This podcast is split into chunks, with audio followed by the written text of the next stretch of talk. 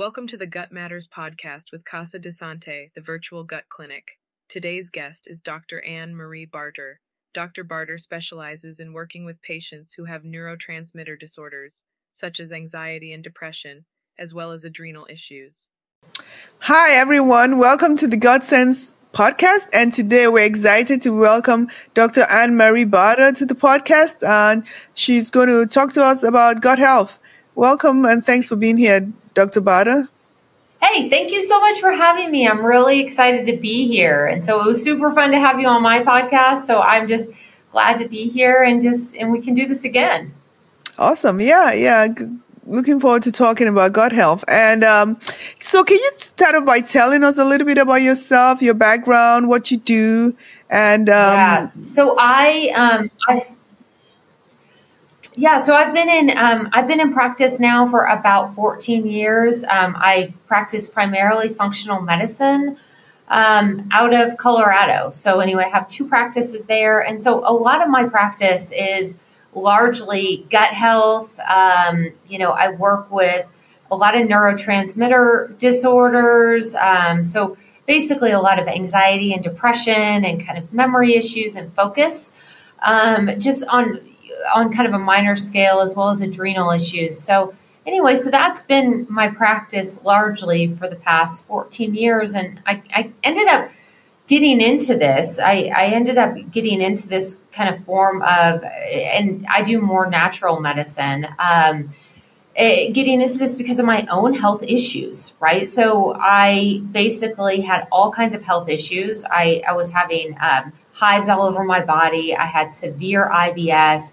I struggled with severe anxiety and um, and just having a little bit uh, harder time learning to read than some of my classmates. And so, anyway, it sort of drove me onto this health uh, health brigade because traditional medicine, the way it was being practiced at the time, couldn't really do anything to help me. So I was kind of left to my own devices, and natural medicine is what really helped me. So that's why I ended up here today.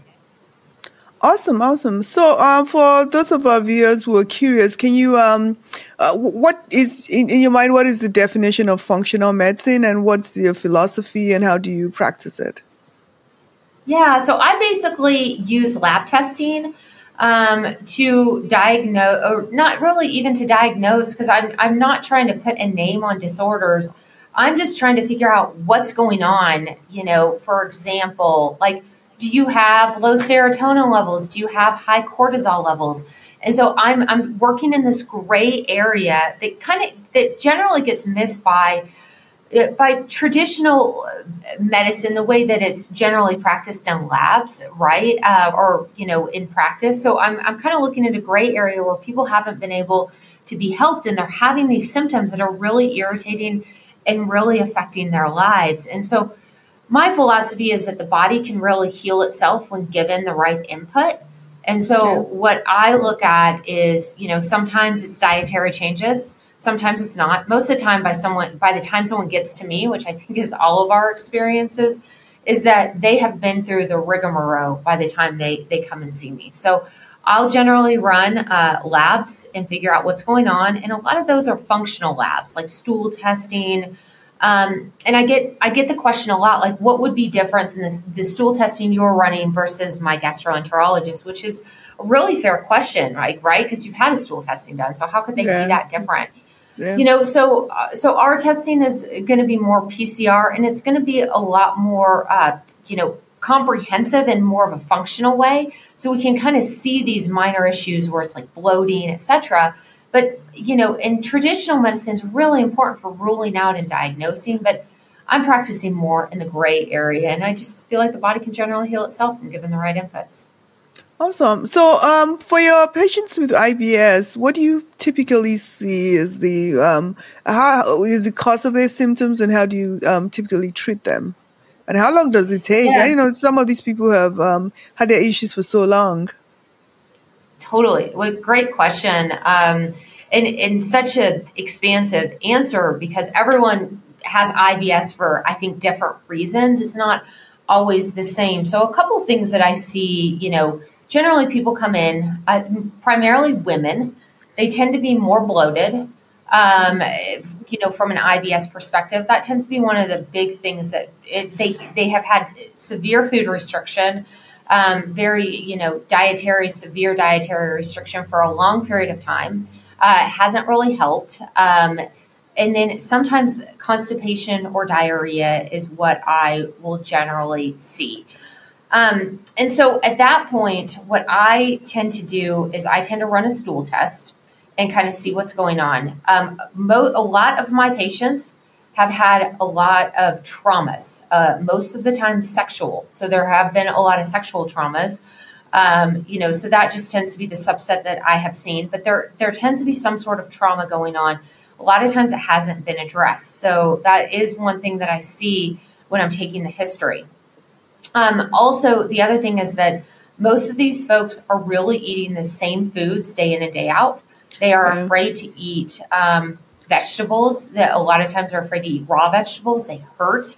Um, a lot of times people will say broccoli or cauliflower, Brussels sprouts are really, really irritating um, type foods. Uh, and so they'll avoid. A lot of these people can't eat. And so that tends to be another symptom.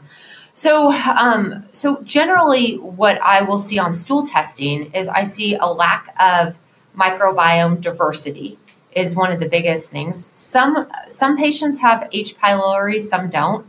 Um, some patients have SIBO, some don't. Um, the literature says about eighty percent of uh, IBS patients have SIBO. Um, I I I don't know if my population is quite that high. Um, some do, some don't. I, I would probably put it maybe closer to sixty is what I see in my general subset.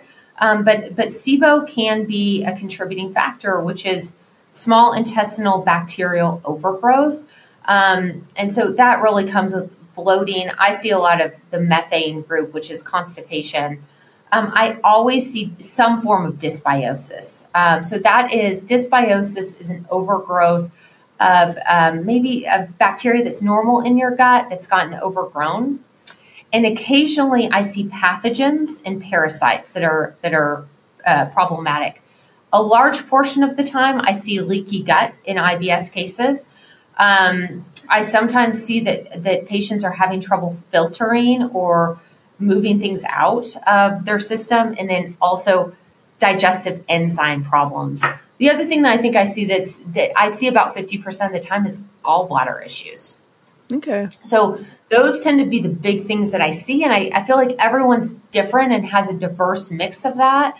Um, that, you know, is, is a contributing factor with, with my IBS patients.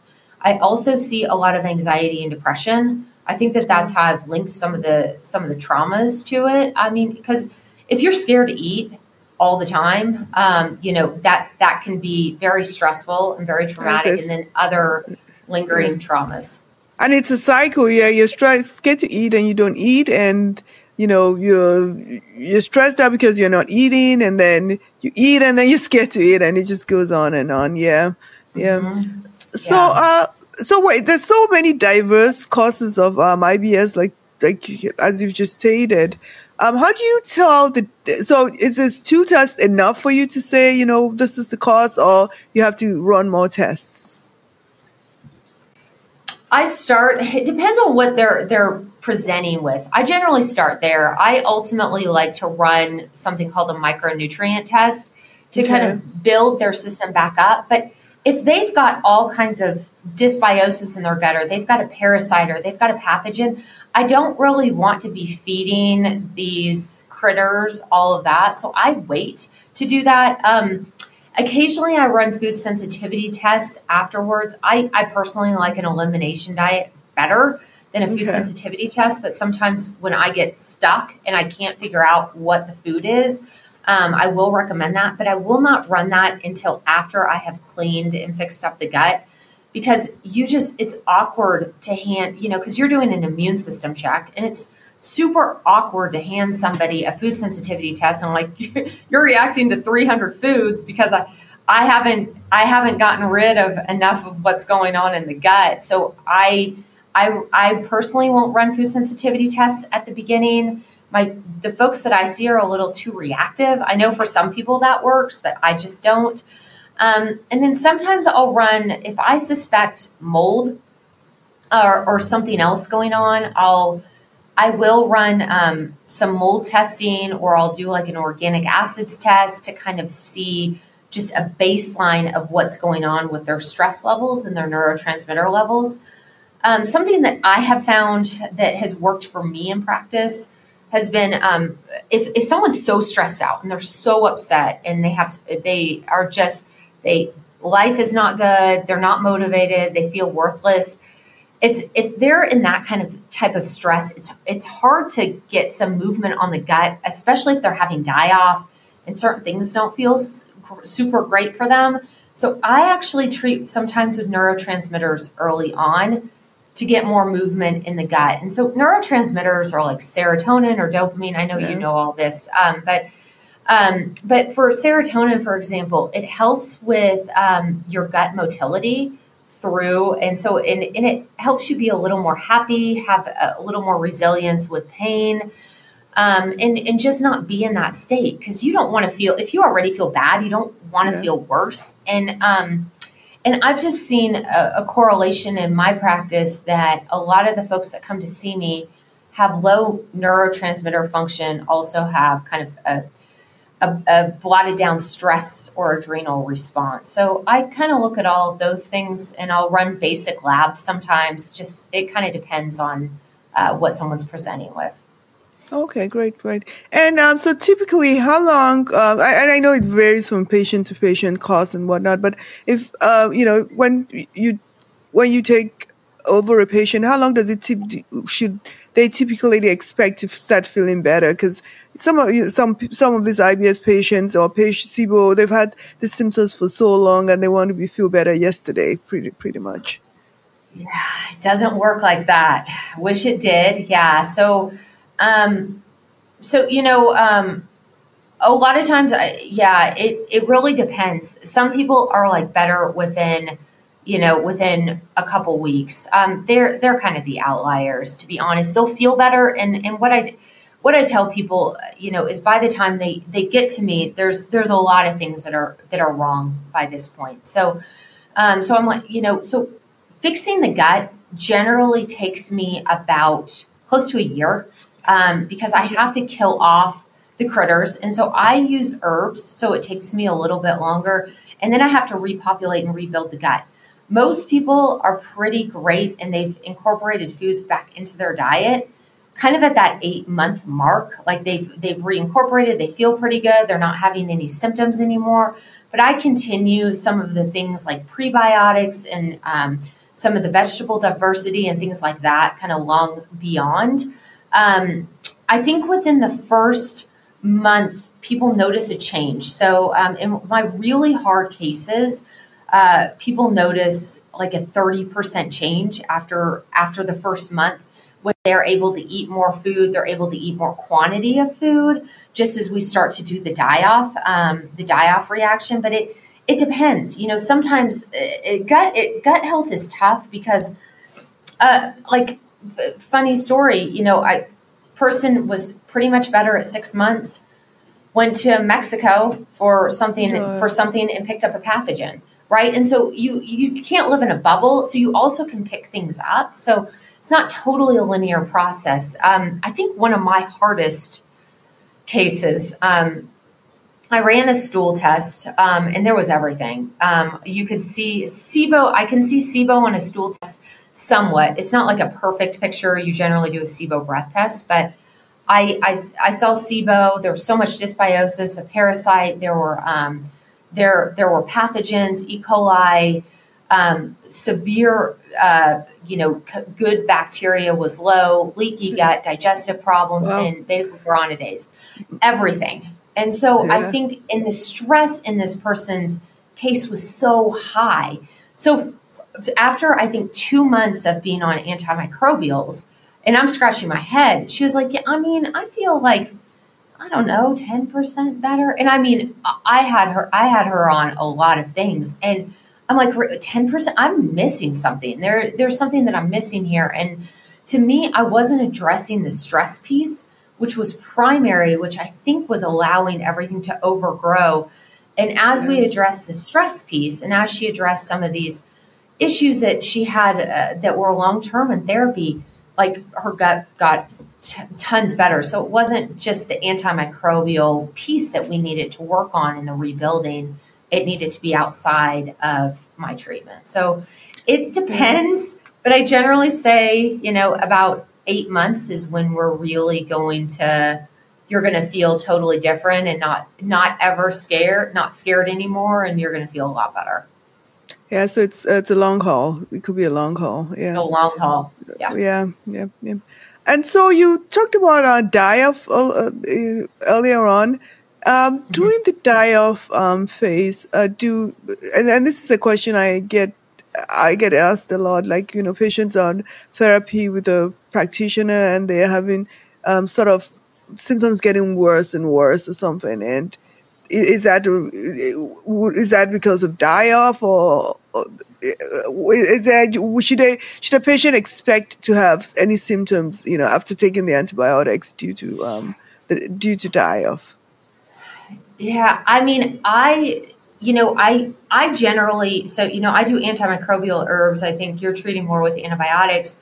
Um, I think it it depends. Um, you know, I try to get folks to a point where they're not having severe die off. So I try to dose it appropriately to not have that happen. Um, some people are very sensitive um, and, and they've been through a lot. And so for example, like stress is a big factor with this, right? So if you're super, you have two people, you give them the exact same protocol, and one person isn't getting better as fast and they're having severe die off symptoms and they're super stressed out at their job. I see that be a contributing factor. Or they don't have support at home, or something else is maybe going on that, that's contributing to that. Um, what I personally do uh, is I warn folks about die off because I think they should know, and I have them contact me if they feel terrible. So if they're if they can't work, I you know I'm like you may have a headache for a couple days, you may feel kind of bloated, your bowels may change. That's all normal. But if this gets to a point where you're miserable and you're not pooping, you need to contact me and let me know. And so most of the folks that I see they're having the severe die off symptoms um, aren't aren't eliminating well. Um, and so that can be a contributing factor. Or I have them dosed too high on antimicrobial herbs, or it's too much. And so I just I I pare that back so that they don't have a terrible experience. So that's why it's kind of more a marathon for me than a race.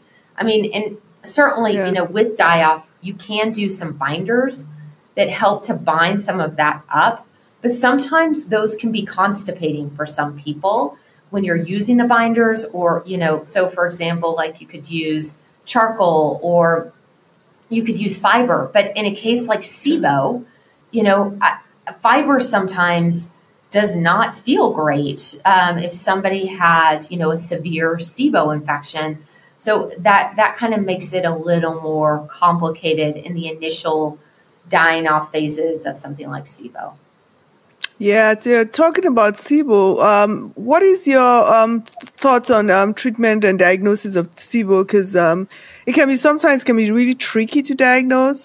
And so, how do you approach diagnosing patients with SIBO, or do you sometimes just treat, you know, thinking, okay, it's SIBO, it, it, based on what you're hearing from the patient?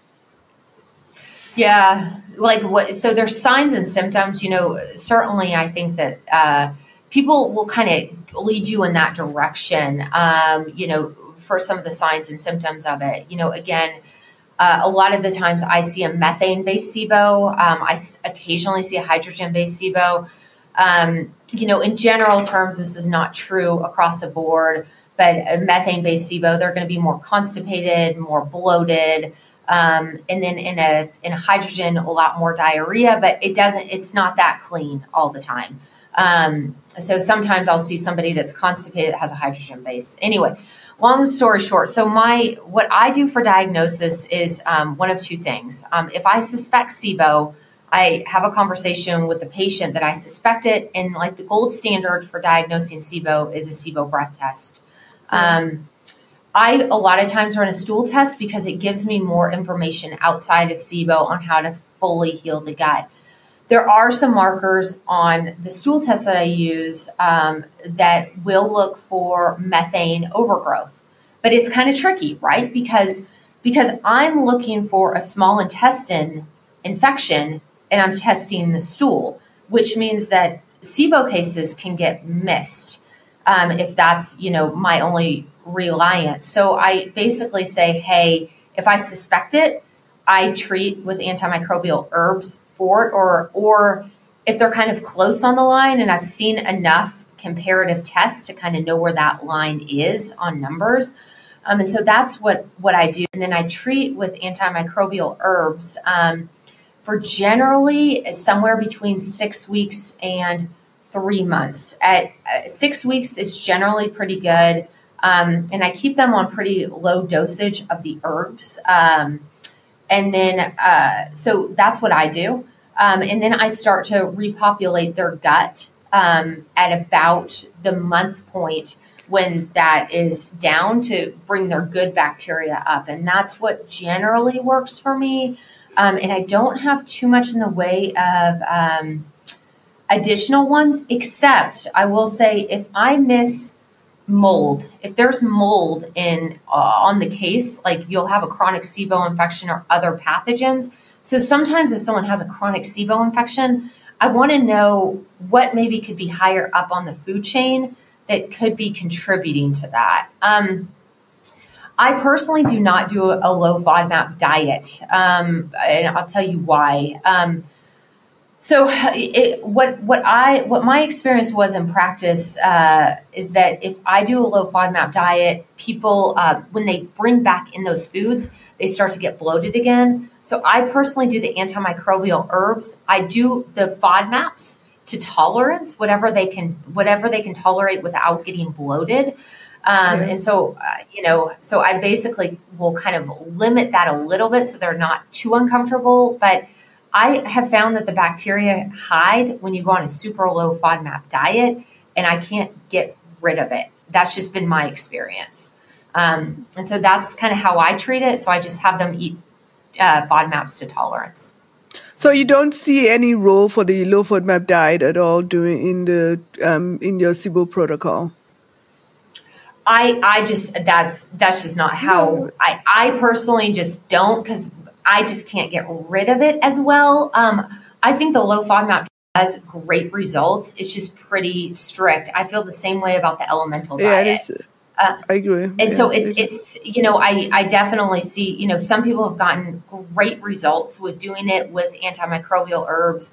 I think other people have had a hard time, and so that's just yeah. been my how I've worked it. You know, who knows that may change in the future, but that's been what I've done for for a while. Um, I I was I was sort of uh, Dr. Pimentel was uh, he's kind of the foremost SIBO expert on he he said the same thing and i was like that's what i'm I, i've had such a hard time with in practice and so um, so i you know i had reverted back to not doing a low fodmap diet because the case is just it kept on coming back but that's just been my experience and everyone's an individual so uh, yeah that's definitely yeah yeah, I think that's one of the things that people have different thoughts about it, you know, using the low FODMAP diet or not. So um, it's good to hear your experience um, with that in SIBO.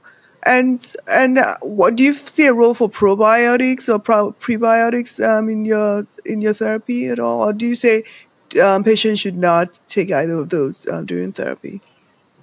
I do. I mean, I definitely start. Um, I start with short chain fatty acids pretty early on. I um, pretty early in treatment, and I start with um, what they can tolerate. I, I generally wait to add in, depending on the case or depending on what's going on, one to two months with probiotics. But I think they're super helpful as long as they're not irritating to the system. But yeah, I definitely see a role when I incorporate it in is somewhere between one to three months within SIBO treatment.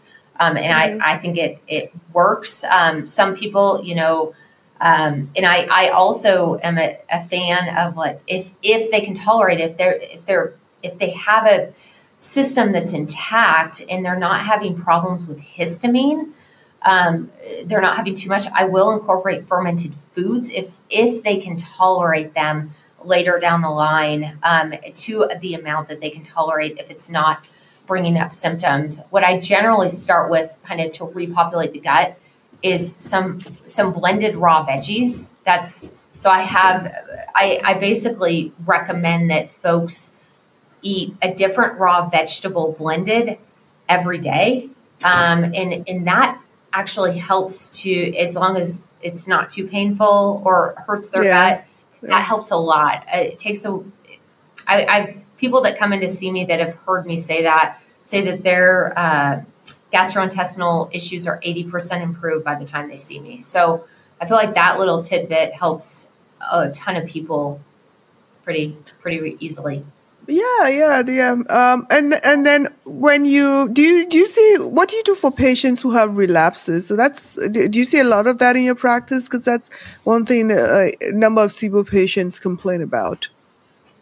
Yeah, the relapses. I think that what um, what I have found, you know, the relapses. It seems like something is higher up on the totem pole. So, um, you know, a SIBO case uh, relapsed that had uh, a C. diff infection and a parasite after Mexico travel. So yeah. I've seen that. I've also seen mold be a huge contributor to a relapse to a SIBO infection. Um, stress is another thing that's a big relapsing piece. Um, you know, and I think it just so that so I guess I kind of see what's there. What and I I have people rerun the testing if they're relapsing to see what we need to treat because sometimes I get surprised, but um, the big thing that I've seen as a relapse is that someone's being exposed to mold or they have something higher up on the food chain. Um, so that's that's generally what I see. Um, and I try to shift their diet. I also look to see what they're eating, and I really look just, see if I can change the diversity of what they're eating as well, and see if there's anything that could be triggering. But yeah, mold's a big one for for my practice. So, is there any way to prevent a relapse or? Um, any way to prevent it? Oh, I don't, yeah. I don't, I don't know if I can prevent anything in practice, but um, I, I think the biggest thing is building up the good bacteria in the gut is, you know, and making sure you're hitting all those, like, you know, making sure you're dealing with all the extenuating circumstances, you know, the stress, the, um, you know, etc. All of those things that you can deal with, uh, food sensitivities, etc. But um, I don't know if there's a hundred percent of the way, but I've had great luck just building up their good bacteria after I clear out their their bad bacteria. I really like short chain fatty acids, and I really like uh, diet diversity. Um, those two things, most people seem to do pretty well with. Great, great. Thank you so much. Uh, just a couple of things. I just want to get your tips for uh, some things that um, uh, patients uh, complain about, which is one of them is um, diarrhea. Um, that is very debilitating. Yes, stops people from going out doing things. Do you have like a you know a, a tip for people to just um, plug it in temporarily at least? Yeah, binders help. So, um, so some of the things that I found with diarrhea is sometimes folks need fiber to kind of slow down and bind. Um, sometimes they don't. Sometimes it makes it worse, and it makes it, uh, you know, it makes it even worse. Um, the other things, sometimes uh, diarrhea is associated with actually being more constipated. So, I mean, sometimes, you know, that can be coming out because someone's a little more constipated and they're not moving their bowels super duper well. Um, the other thing, you know, you can do that is really helpful for uh, diarrhea is, you know, things like bentonite clay or activated charcoal to help kind of slow slow that down.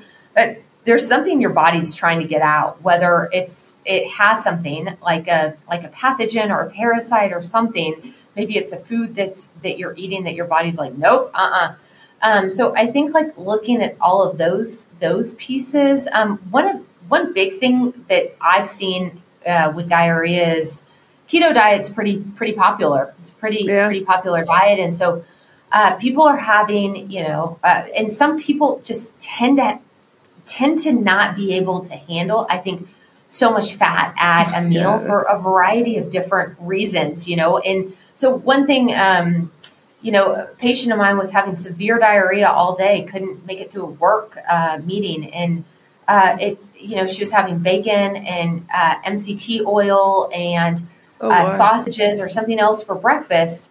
And like, so as we took the fat level down, she was totally fine.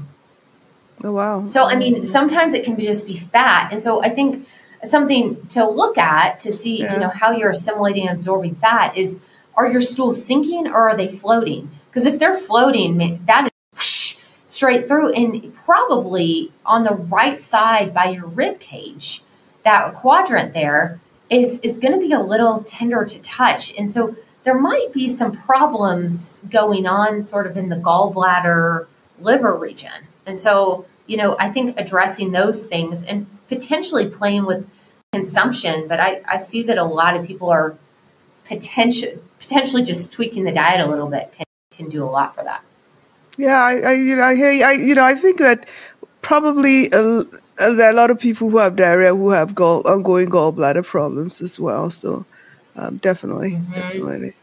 Yeah, and I think even carbohydrates too. You know, pr- trouble processing carbs. I, I don't know what you've seen, but you know, um, when I'll I'll see it on a stool test, and it'll just be like the the pancreatic enzymes aren't flowing because there's just you know a lot of sludge or stone where you know you can't get some of those enzymes out. So gallbladder is very very important. Very important. yeah, yeah, yeah, yeah. Um, so uh, thanks a lot. Um, Dr. Yeah. I really enjoyed having you here and hope to have you again uh, to, to, to, talk some more about gut, gut health and SIBO, IBS, and so much of the functional gut disorders. Uh, so, where can people find you if they want to follow your work, reach out to you, have questions? Yeah, awesome. So, um, my uh, so you can you can find a lot of the information on uh, drannmariebarter.com. Um, that's without an E. And then um, you can also check out um, our the Gut Health Reset podcast and our practice website um, is all there. So I don't really do much with social media, guys. So you can really pretty much find me on my website and on my podcast. Awesome, awesome. Thanks again, and um, have a good one. Take care. Thanks for coming. Thanks for listening. Find out more about today's guest and episode in the show notes at Casa de Sante's website casadesante.com.